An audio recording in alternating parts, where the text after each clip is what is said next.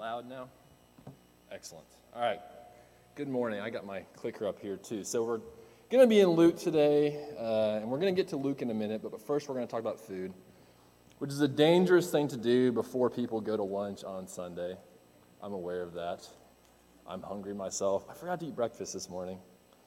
Uh, but I have a few photos here, and so I, I uh, learned about this restaurant because I was on YouTube, and I watch a lot of cooking videos on YouTube. I love to cook. I love to eat.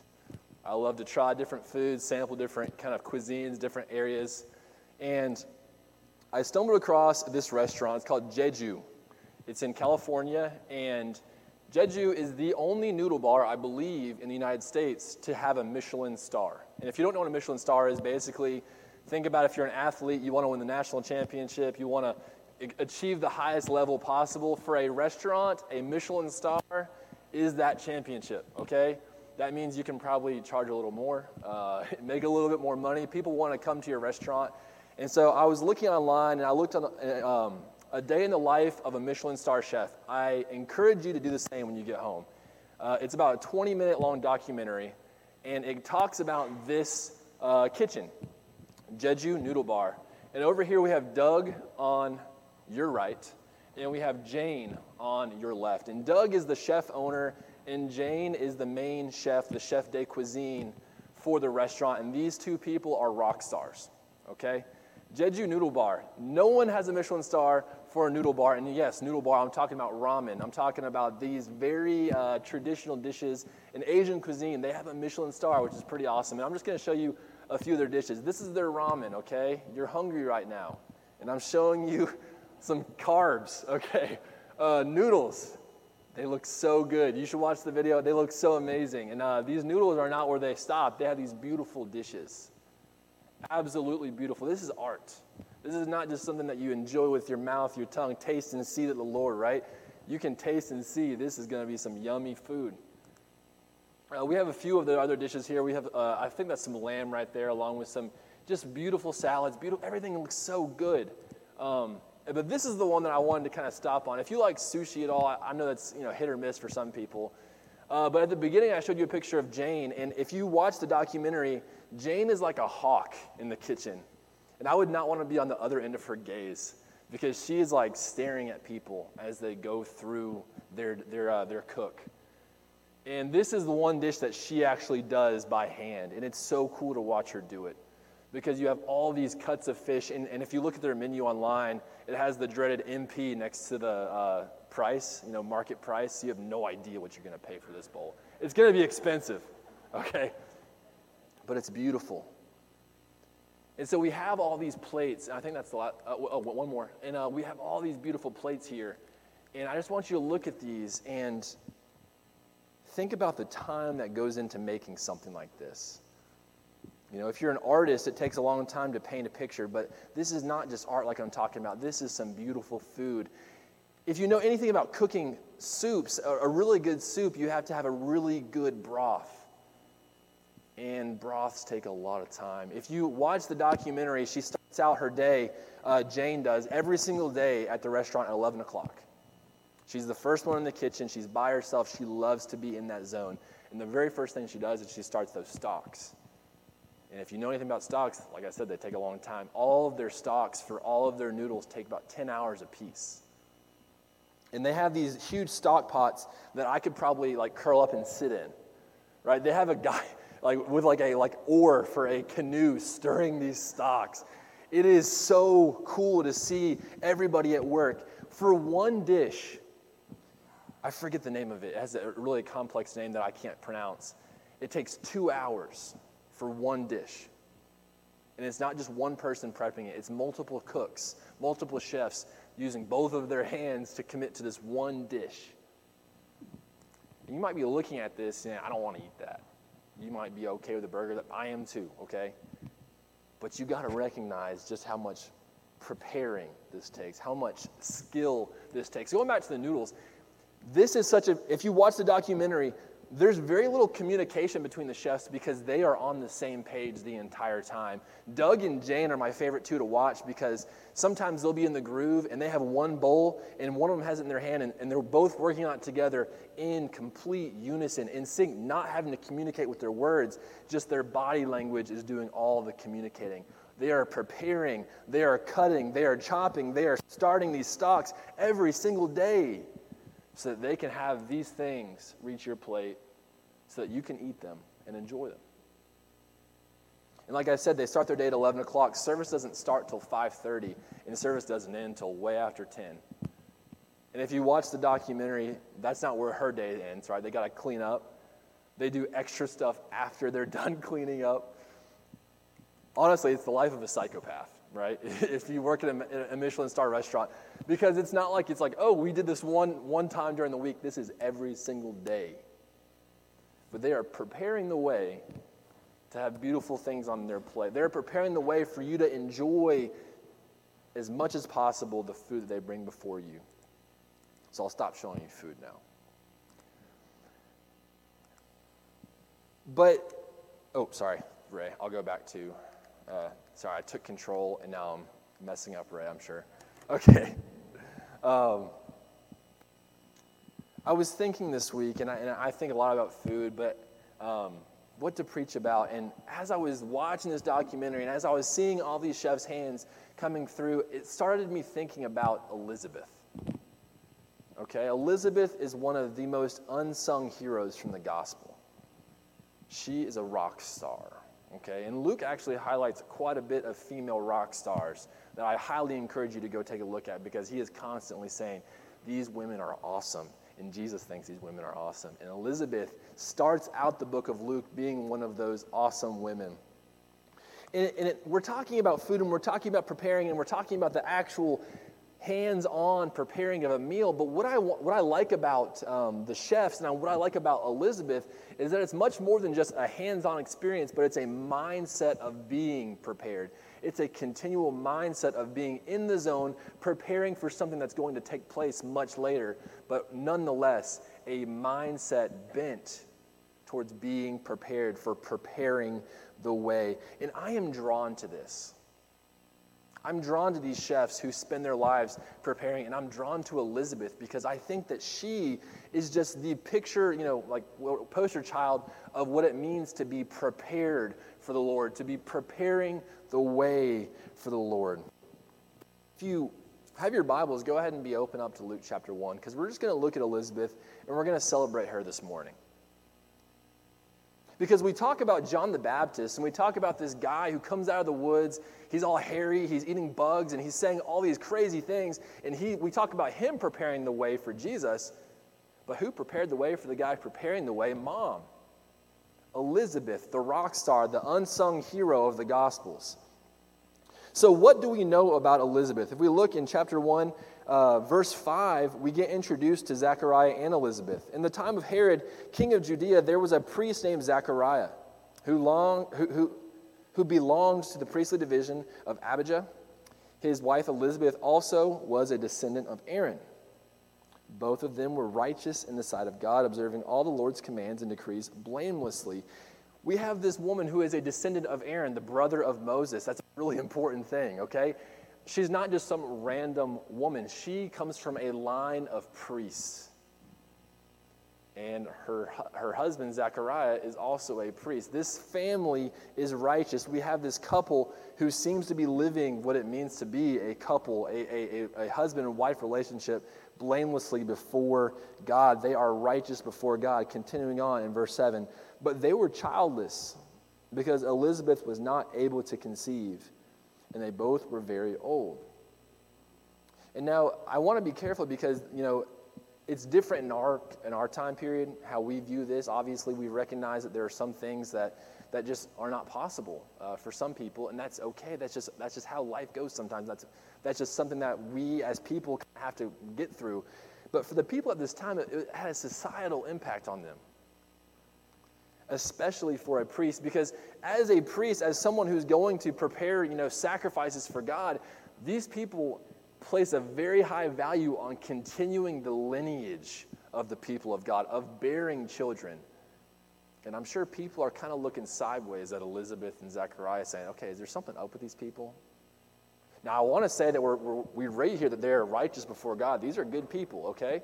But you got to think about society as well. Are they side eyeing Elizabeth and Zechariah saying, okay, what's going on behind the scenes? Like, what do we not know about these people?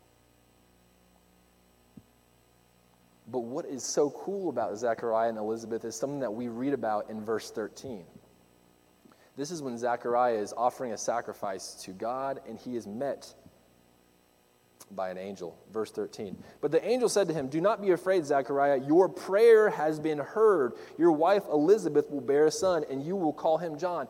Not only are they in old age, not only do they seem like they're past the age where that is even a possibility, these people are still praying to God for this unreal situation to become reality for them. Against all odds, they are continually praying, God, grant us a child so that we can continue your lineage of people devoted to you. Their prayers never stopped, they never stopped praying. And that's a little bit of the, of the precursor. We know that, you know, Zechariah is visited, and then he has a situation where for some reason, Zechariah can't speak for the entire duration of Elizabeth's pregnancy, which is probably reason number one Elizabeth is awesome, okay? Because her husband couldn't talk to her the whole time, okay? Think about that for a second. I don't know what, you know, it seems like they're a decent relationship. I know that if I couldn't talk to my wife for nine and a half, or, nine, or like 10 months, essentially, right? Nine months and some, that would be bad. I would go crazy my wife might go crazy, she'd probably be okay. Um, but I would go crazy if I couldn't talk to my wife for a whole year while she is carrying my child that God has granted our, our family that we've been praying for. Elizabeth is awesome. And not only is she awesome because she's carrying this child that she can't speak to her husband, but her cousin Mary comes and visits her. And Elizabeth is so in the mindset of preparing the way that she receives Mary. And this is our text for today that we, that we read before um, in Luke 1 39 through 45. I'm going to go backwards here uh, so that we can see. I'm going to begin in, uh, excuse me, verse 42. In a loud voice, is it up there for you? Okay. Sorry. Yeah, okay. In a loud voice, she exclaimed, Perfect. Blessed are you among women, and blessed is the child you will bear. But why am I so favored that the mother of the Lord should come to me? As soon as the sound of your greeting reached my ears, the baby in my womb leaped for joy, or leapt for joy. Blessed is she who has believed that the Lord would fulfill this promise to her. Now, I feel a little bit bad for Elizabeth because Mary gets a song in Luke and Zechariah actually gets a song in Luke later. But Elizabeth doesn't get a song, right?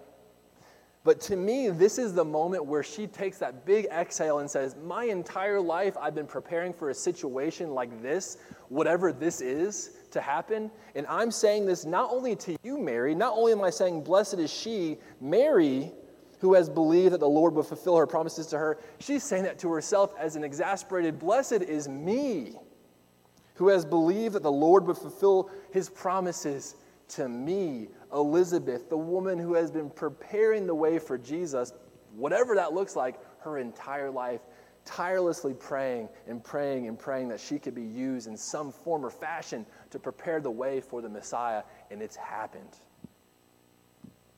Again. Elizabeth is awesome.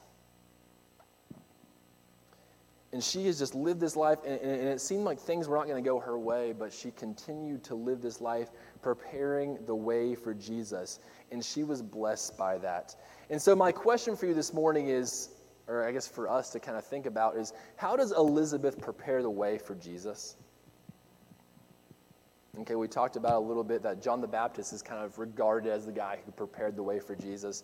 But how does Elizabeth, this woman who is awesome before God, righteous before God, how does she prepare the way for Jesus? And I think there's two things that we can take away from this. The first thing, her entire life reflects the grace of God. Her entire life reflects the grace of God. We see this as she interacts with Mary, as she has this. I wanted to keep this up there. Blessed is she who has believed that the Lord would fulfill his promises to her. She has this word to Mary where I'm sure Mary's kind of thinking, this is going to be a crazy life for me. I need to go see my cousin. Elizabeth is able to be that word of peace to her, that word of reassurance to her, that that grace that God has given Elizabeth, she is giving out and doling out to Mary, that word of encouragement. She gives that to her son. I'm, we don't have any record of the parenting style of Zechariah and Elizabeth, but what we do know about John the Baptist is that he was kind of radical. And it would be, it'd be crazy for a parent to just be like, okay, go do that, son. Just think about it for a minute. If one of your kids decided, hey, I'm going to go out and live in the woods, I'm going to eat bugs, and I'm going to be somewhat of, a, of an outcast to society. Would you be okay with that? Be honest. Like, we're always wanting our kids to go to college, right? What if your kid's like, hey, I'm going to go live in the desert and eat bugs and stuff? like, we, we t- sometimes take for granted, like, oh, this was a time before. No, you want the best for your kids no matter what century you live in. And having a, having a kid like John the Baptist would have definitely stretched your, okay, God, I don't know what you're doing here. But it seems to me that John the Baptist grew up in a situation where Elizabeth is like, you are going to just do whatever God's going to lead you to do, and I'm going to empower you to do that. That's what moms do for their kids. That is what moms do for their kids, and I believe that's what Elizabeth did for John the Baptist. Her life reflects the grace of God. We have this kind of archetype throughout the scriptures about women who are childless who eventually have children. And it's not like this random thing that happens. These women are selected, they're called out by God, and they are examples of what it means to be faithful to God. Their life is filled with grace. Her life reflects the grace of God. The second thing that we're taking away how does Elizabeth prepare the way for God? She has the mindset of preparedness. Now, kind of point B to that the mindset of preparedness. I don't want you to hear that and say, oh, like the old thing of like people say, are you prepared to meet your maker today? Where are you going to go if you died today? That's not what I'm talking about. First of all, I think that's bad theology. Because if that's all you're worried about, you're not worried about a relationship with Christ. It's not about where you end up, it's about where you go along the way. Are you living a life with a mindset of preparedness, of whatever God's calling me to do, I'm going to use these hands and these feet to do those things? If we're thinking about where we're going to end up, if we're thinking about, oh, I got to do X, Y, and Z to end up in heaven, that's not a good relationship. If I go to my wife and say, I got to do X, Y, and Z to make sure that you like me, that's not a relationship. I got to have the give and take, the back and forth. What can I do to, sh- to really lift you up and to show you that I love you? Not just do the things with my hands, but to show that relationship, that continual growth together. It's a mindset of saying, whatever comes my way, I am prepared to go through it and walk through it and figure it out. You with me a little bit? Okay.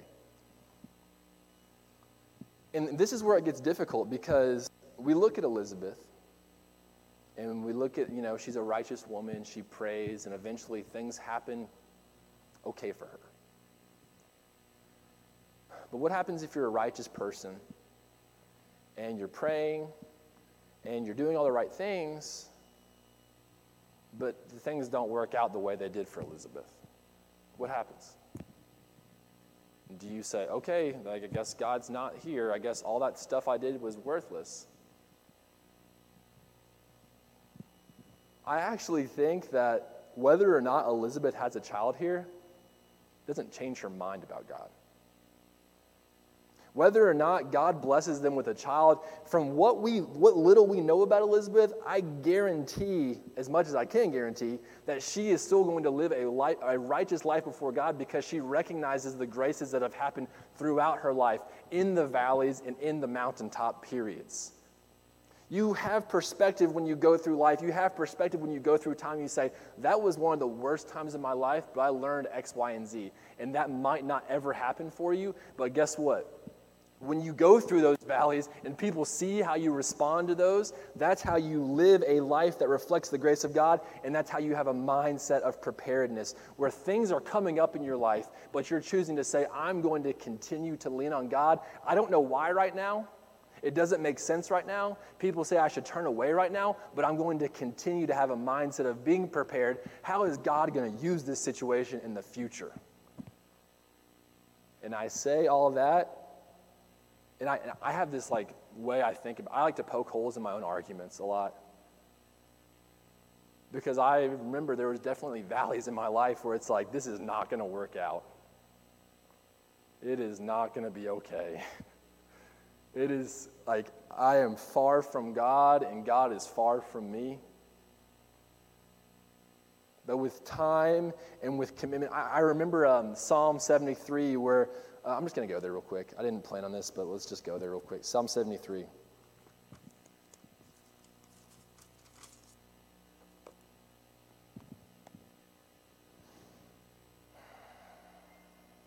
So the psalmist in Psalm 73 is talking about how there's so many bad things going on around him. Like bad people are getting rewarded in the world. Good things are happening to bad people. And the psalmist says this in, in, uh, in, in verse 23. Yet I am always with you. Despite all the stuff that's going on around me, despite everything bad, all the good stuff happening to bad people, all the things around me that seem to be not going the way that God wants them to go, that I think that God wants them to go. Verse 23 Yet I am always with you. You hold my hand, you hold me by my right hand. You guide me with your counsel, and afterward you will take me into glory. Whom have I in heaven but you? And earth has nothing I desire besides you. My flesh and my heart may fail, but God is the strength of my heart and my portion forever. That's what I'm talking about here. This whole idea of the, the mindset of preparedness, you're going to fail a lot. I have failed a lot. Things are going to be terrible. My flesh and my heart may fail, but God is my strength of my heart and my portion forever. That is some truth. Those who are far from you will perish. You destroy all who are unfaithful to you. But as for me, it is good to be near God. Whatever happens, I will follow. And, and honestly, if I think about Elizabeth, you know, like I said, she gets what she prays for. Things work out for her. But when I look also in Luke, another woman that he highlights is the prophet Anna. And in an alternate universe where things don't work out for Elizabeth, I bet you Elizabeth comes a, becomes a whole lot like the prophetess Anna. In verse 36 of chapter 2 of Luke, there was also a prophet Anna, the daughter of Penuel, the tribe of Asher. She was very old, and she had lived with her husband seven years after marriage, and then was a widow until she was 84. She never left the temple but worshiped night and day, fasting and praying.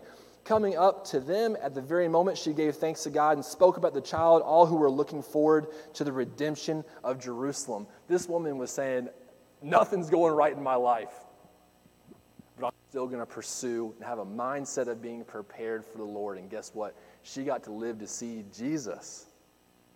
That's pretty cool.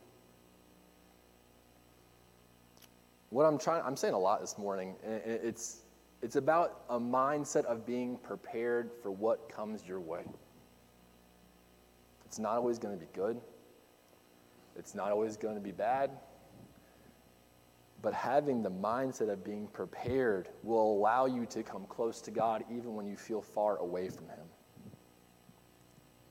And I got to bring up Habakkuk, okay? I always bring up Habakkuk, um, but not what I always say about Habakkuk. I can get to Habakkuk. In chapter 3. Okay, chapter 3. There we are. At the end of chapter 3, after all the things Habakkuk has seen and all the things that God and he have had this discourse, he ends with this kind of resignation in Habakkuk 3:17. Though the fig tree does not bud, and there are no grapes in the vines, Though the olive crop fails and the fields produce no fruit, though there are no sheep in the pen and no cattle in the stalls, yet I will rejoice in the Lord. I will be joyful in God my Savior. The sovereign Lord is my strength. He makes my feet like the feet of deer. He enables me to tread on the heights, even though there's nothing going for me. My sovereign Lord is my strength. That's the mindset we're talking about. Even though everything is going away, even though everything's crumbling around me, the Lord is still my strength. I will reflect the grace of God through my blessings and my curses. I will manifest His grace through my strength and my scars. And my mindset will be geared towards preparing the way for Christ, whatever comes my way. This morning, I pray that if you are in a valley, you recognize that you're surrounded by people that have also been in valleys. You're surrounded by people who have gone through a similar valley. It's not going to be the exact same, but thankfully we can come together in love no matter what. I pray that you know you have a home here and you have a whole bunch of people who love you enough to care for you. If you have a need, whether it be spiritual, physical, if you want to be baptized, if you want to, you know, be mad, whatever it is, this is the time that we set aside to say, bring it forward and we'll be with you. Because we're all trugging along trying to have this mindset of preparedness. Let's pray. Lord, I thank you for this time and I thank you for giving us the ability and the grace to come before you. God, help us to live a life that reflects your grace and also to have a mindset of being prepared for whatever comes our way. God, help us to recognize that the grind is part of the journey. The grind is part of what makes us strong. But hold our hands along the way and help us to recognize that you are with us. It's in Jesus' name we pray. Amen. If you have any needs, well, please come while we stand and we